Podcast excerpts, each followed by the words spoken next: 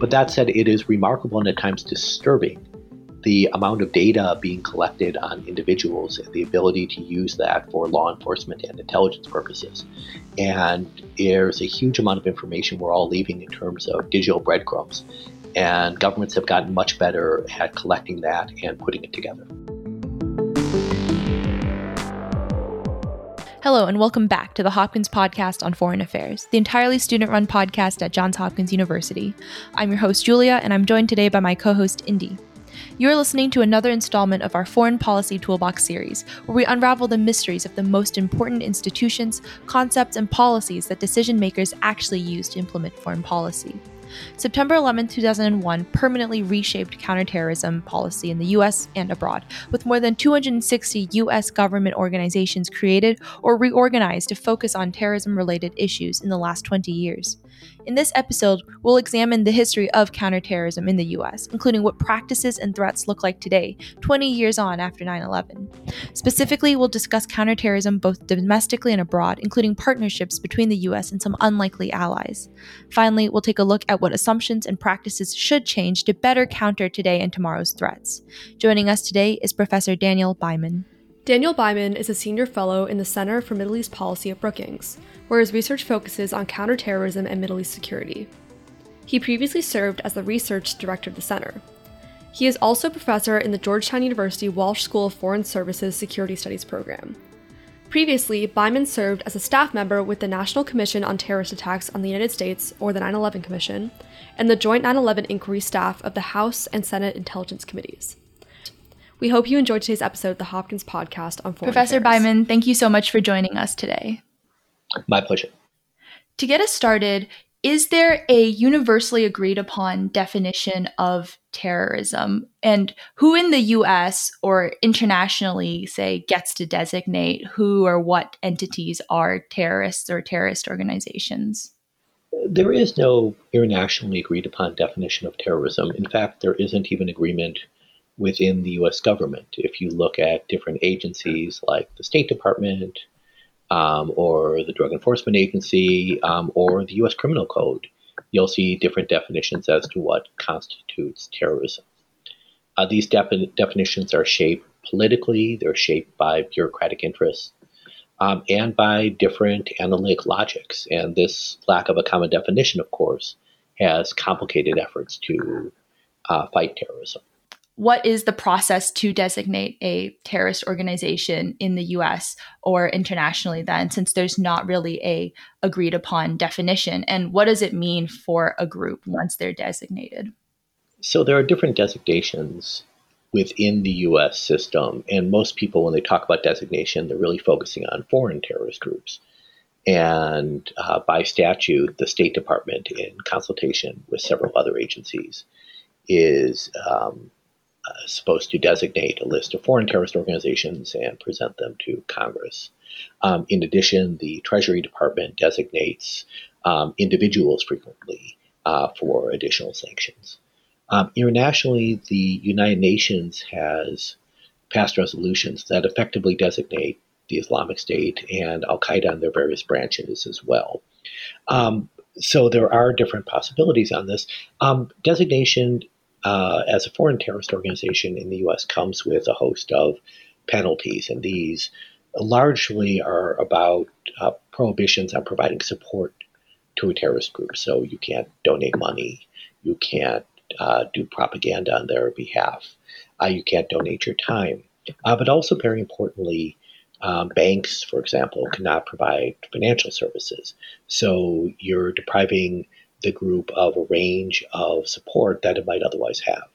Now, to say the obvious, many of these groups don't really care about that too much. So it's not like the Islamic State was heavily dependent on the American banking system um, or is terribly upset to be designated. But the hope is that you reduce the number of people who are engaging with the groups both wittingly and unwittingly. So you say that one of the strategies is to prevent um, people from engaging with the group. So, are there any key strategies that the US employs to do this or to track down recruitment or any other kind of aid? Uh, this depends on the group itself and how much of a threat they are.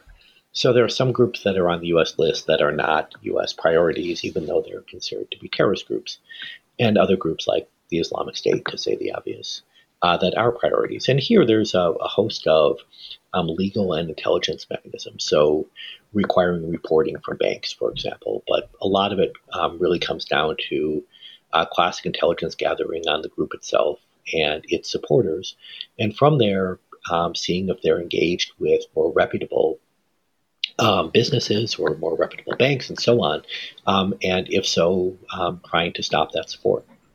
So you mentioned that the US has different priorities in terms of different terrorist groups. So are there ways to categorize terrorist organizations based on how they're organized or funded? And do organizations vary more by region or within regions? So you can categorize terrorist groups in lots of different ways, and uh, it really depends on what you're trying to achieve. So if you're the Department of Treasury, uh, trying to understand the financing mechanisms makes the most sense because that's the instrument you have. Um, other people who are looking at Homeland Security might focus on whether groups are organized in a top down manner, meaning that uh, a call to attack is going to come from overseas usually, uh, versus bottom up, where you might have individual members who act on their own with very little guidance. Um, so the categorization you want really depends on the types of problems that you hope to solve. Um, and I'm sorry, could you repeat your second question? Oh, I just wanted to ask do organizations vary more by region or within regions, like by type of organization? Organizations vary um, depending in part on their ideology and their fundraising structure, but a, lot really depends on who they're fighting against. So there are many groups that have a kind of significant uh, leadership cadre, uh, top down organization, but that's because they're fighting against a weak government and they're able to maintain a degree of unity uh, despite pressure. Um, some groups have a similar structure because they have an external haven. Uh, others, however, are forced to decentralize not because they want to, but because they're very vulnerable and they're afraid that their leadership will easily be identified and killed if they stay in a highly centralized form. So, one of the biggest factors determining organization is the government that groups are fighting against. And to kind of understand a little more about the history of counterterrorism in the US, has terrorism always been a significant foreign policy tool um, here, or did, say, 9 11 spur this development um, in the US and abroad? Counterterrorism has been an element of US foreign policy. Um, I would say it really began in the late 1960s, early 1970s. Uh, however, it's really a sideshow to what most policymakers would have considered their priorities, especially during the Cold War. Uh, it began, begins to become more important in the late 1990s, but of course, the 9 11 attacks, both because of their scale and because they occur on U.S. soil, uh, really change things. And that puts counterterrorism front and center for U.S. policy, where this was the number one pilot, uh, priority in the Bush administration, but it remained very important in the Obama and Trump administrations, even though both, for different reasons, tried to de emphasize it. So, just continuing along this line of thought, um, what has been the U.S. counterterrorism policy abroad since 9 11 or just in general um, in history? There's no single facet of U.S. counterterrorism policy that dominates. Uh, rather, it's a combination of instruments that together, I think, produce a fairly decisive effect. Uh, so, one is trying to reduce the degree of freedom terrorist groups have to operate in various havens. And so part of this was the invasion of Afghanistan and the overthrow of the Taliban. Uh, but it's also going after mini havens in places like Yemen and Somalia and other countries.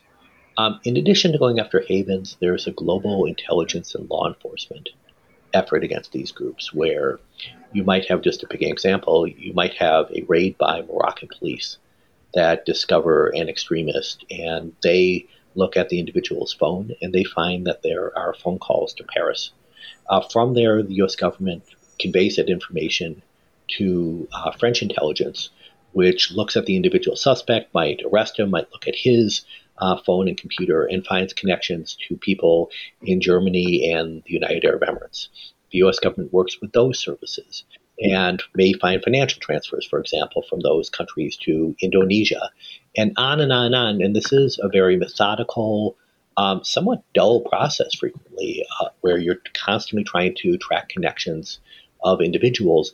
But it's been hugely effective in wrapping up large networks and forcing these groups to minimize their coordination with other parts of the group and broader community. Um, in addition, there is greater homeland defense. Uh, if you've flown on an airplane the last 20 years, you know there's a lot more security. Uh, there are a lot of efforts to both work with the American Muslim community, but also monitor um, the broader American population with regard to uh, terrorist activity. And none of these by itself has greatly reduced terrorism, but together they make it far harder for terrorist groups to operate, and in my view, have proven especially effective in stopping terrorist attacks on the U.S. homeland. Professor, you just now mentioned that there were also global efforts. That's not just the US um, alone working on counterterrorism. And I'm assuming that that also means that it's not just individual countries working alone. I'm wondering if you could kind of briefly touch on whether or not um, there are like international groups or organizations that also work on this and um, how they contribute to the efforts. International organizations do contribute in several ways. Uh, one is that there are uh, some financial restrictions that um, international bodies have put on working with groups like Al Qaeda the Islamic State that are designed to inhibit fundraising. Um, and more broadly, there are diplomatic efforts to coordinate uh, states. Uh, by themselves, these are not particularly important parts of the global counterterrorism apparatus. The vast majority of work is still done not by international organizations, but by state governments. Mm-hmm. Uh, but the international efforts legitimize the state action. States can say, we're just acting on behalf of United Nations resolution. Uh, there's a group coordinating internet companies that relies on the United Nations list um, to uh, stop terrorist content. So these international organizations, um, their own efforts are limited, but they provide a degree of legitimation for many others to take very effective action against terrorist groups.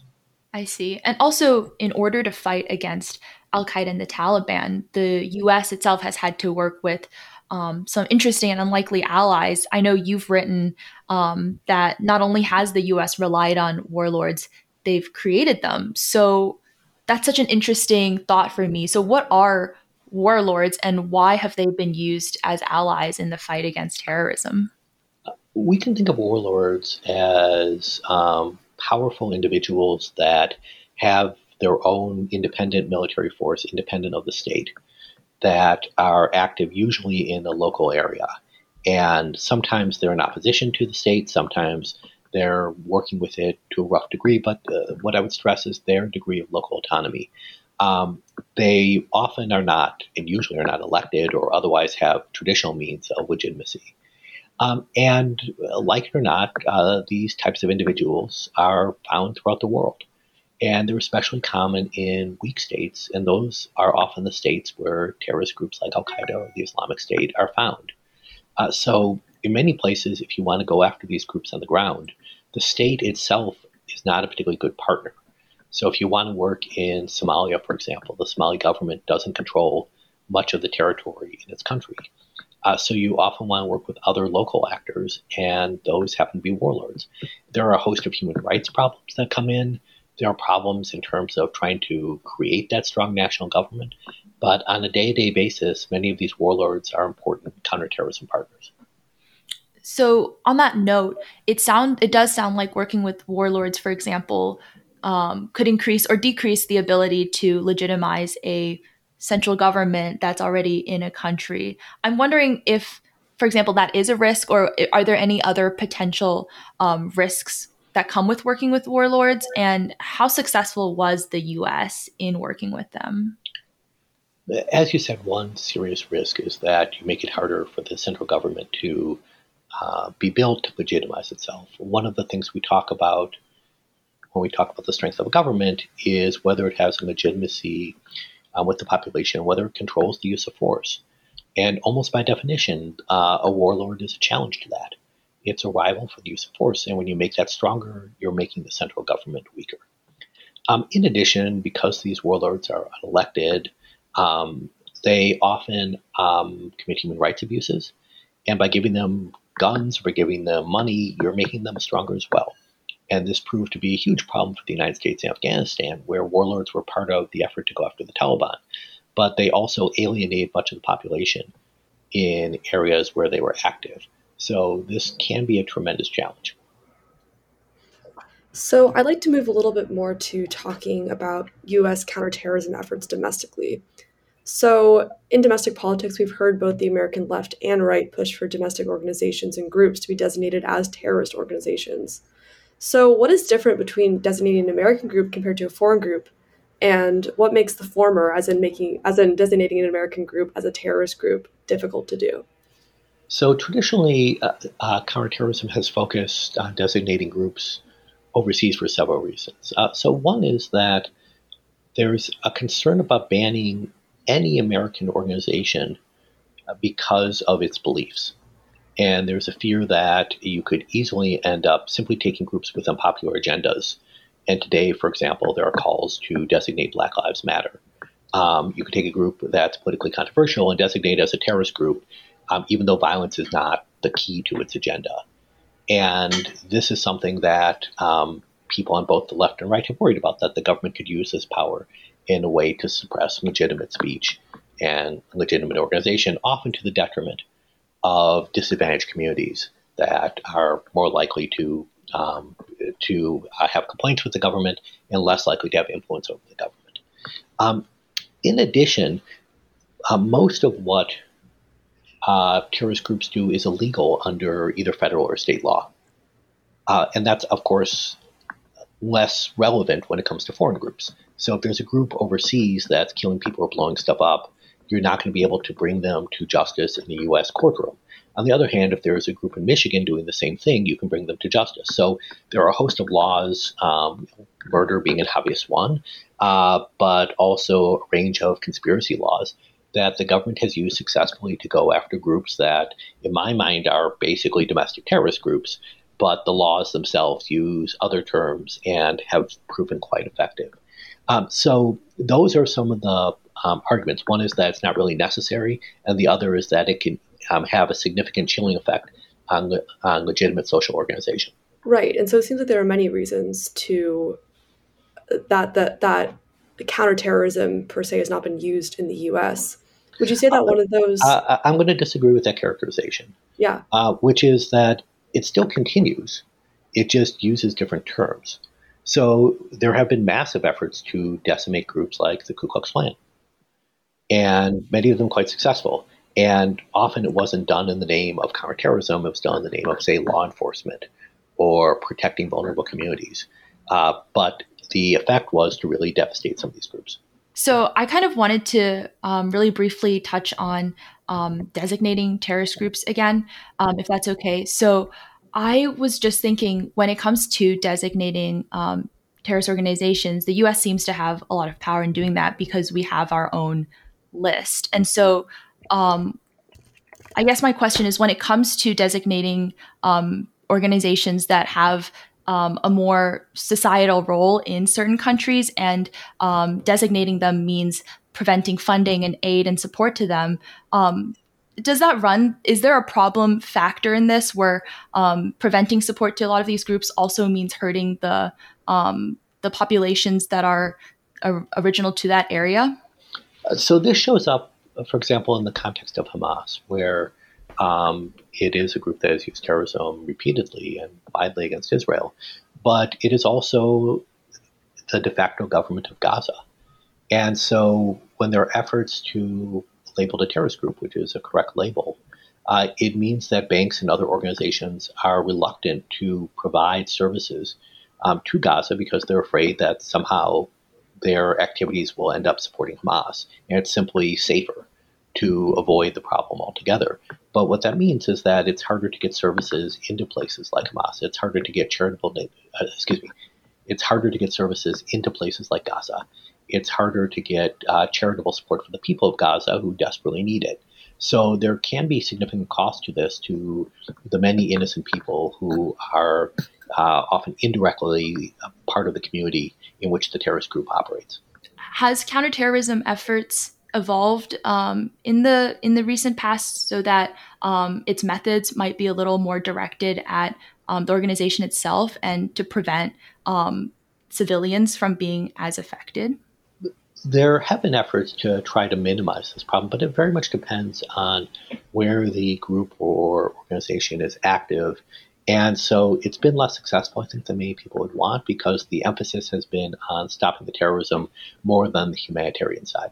I see. And so to kind of move forward, in August, I know the Biden administration has pulled troops out of Afghanistan to end its so called forever wars. Um, and while there's been successes, for example, last 20 years, the US did not suffer um, a 9 11 scale attack, it also didn't completely fulfill um, the, the, all of the goals that the US set out to fulfill. So, my question is after pulling out, should we expect to see a resurgence in terrorism in the region, as some people have um, talked about, or should we expect to see our adversaries also taking advantage of our absence in Afghanistan? The U.S. pullout of Afghanistan is a win for jihadist groups. It's a victory they can claim, and the Taliban, with support from groups like Al Qaeda, defeated the United States militarily and the U.S. left, and that's inspirational. But it also helps them operationally. Uh, the Taliban have had you know, long-standing ties to groups like Al Qaeda, and now they'll have more of a haven from which to operate. Uh, so it's clearly a benefit. Uh, there is a question of how much support the Taliban would give them for international terrorist attacks, and especially attacks on the West. So it's possible the Taliban might say, you can help us in South Asia, and we can work with the Pakistani government against India, but no attacks on the United States or Europe. Um, I think the honest answer is we simply don't know. Um, I can make arguments on either side, but I think we have to recognize that there's a lot of uncertainty here, and the Taliban itself may not have decided on a policy yet at this point. Uh, but clearly, this is something to watch very carefully: is the greater risk of terrorist attacks, and I would say especially in the Middle East, uh, where, which I think is at the greatest risk. So, how do we expect the international community, and this is a very broad question, but how do we expect the international community to um, I guess, work with or not work with the Taliban going forward in Afghanistan? I'm not sure how the international community will respond. Uh, the Taliban are going to be opposed to U.S. goals with regard to human rights. Uh, they've made clear they won't uh, cut off ties to Al Qaeda, so there's going to be strong reasons to oppose the Taliban. Um, uh, that said, there's a real question, which is if you want to get anything done in Afghanistan, uh, the Taliban are, is the government there. So uh, some governments may take a position of purity, which is to say the Taliban is obnoxious and loathsome, and therefore we're not going to come near it. Others may try to be pragmatic to influence events, uh, but either approach is going to have problems. If you try to be pure, you're not going to be able to shape Afghanistan. If you try to engage the Taliban, you're going to find that they're at times violently opposed to U.S. and Western interests um, and that they're highly unlikely to do what Western powers want them to do. Right. So, do you think there's going to be a divide between the countries that decide to work with the Taliban and the countries who like definitively decide not to, or do you think it will be a little bit more fluid? Uh, I don't know. Um, I suspect it'll be a bit more fluid. Um, there's also a question of how much people will care. So they may end up with different policies, but it might be the equivalent of having different policies with regard to Guinea-Bissau, where except for the very small number of people working on that problem set, most people don't care or notice, and it's not an issue in the broader bilateral relationship. So there's a salience question as well as I think many governments are still making up their mind as to how they're going to respond. Right, that makes sense, and it's still early. So just to, I guess, bring the conversation back to um, talk, talking about counterterrorism and the future of counterterrorism. I just want to know what do you think that the future of counterterrorism will look like? It's very hard to predict the future of counterterrorism because terrorism itself changes so frequently. And there are new groups that are constantly emerging, they're always trying out new methods. And a lot of counterterrorism is responsive. So to predict one, which is difficult, you have to um, do that first before you can predict the other. Uh, the one thing I would highlight, though, is that there's been um, dramatic growth in the ability to use surveillance and data in the name of counterterrorism. And so, if you're watching the arrests of those who were involved in or alleged to be involved in the January 6th um, insurrection and storming of the U.S. Capitol, um, I was someone who was personally appalled by what happened and hope these people suffer the appropriate penalties of the law. But that said, it is remarkable and at times disturbing the amount of data being collected on individuals and the ability to use that for law enforcement and intelligence purposes. And there's a huge amount of information we're all leaving in terms of digital breadcrumbs. And governments have gotten much better at collecting that and putting it together. And to kind of um, ask a follow up for the future of counterterrorism, do you think um, the increased use of currencies like cryptocurrencies um, do you think that will have an effect on terrorist financing in the future? I don't consider myself to be an expert on new currencies and how technology is changing these markets, but I'll just make a, a broad statement, which is the ability of uh, governments to control anything, whether it's discourse or currency um, or weapons. Um, when that is decreased, it offers opportunities for non-state actors, and sometimes that's a very good thing. We want dissidents to have more freedom, and if they have more financial freedom or more freedom of expression, that's a wonderful thing for the spread of human rights and democracy. But mm-hmm. that can also help bad actors, and so I think this is a possibility. But again, I want to stress I don't claim particular knowledge of cryptocurrencies. Professor Byman, thank you so much for joining us on the podcast today. It's been my pleasure. Thank you very much for listening to this episode of the Hopkins Podcast on Foreign Affairs. We hope you enjoyed it. We would like to say thank you to the International Studies Program at Johns Hopkins University and the SNF Agora Institute at Johns Hopkins University for making this episode possible. Remember to follow us on social media at Hopkins POFA on Twitter, Instagram, and Facebook for the latest and greatest of Hopkins POFA content. Hit follow on Spotify, subscribe on iTunes, and leave a rating. We'll see you next time.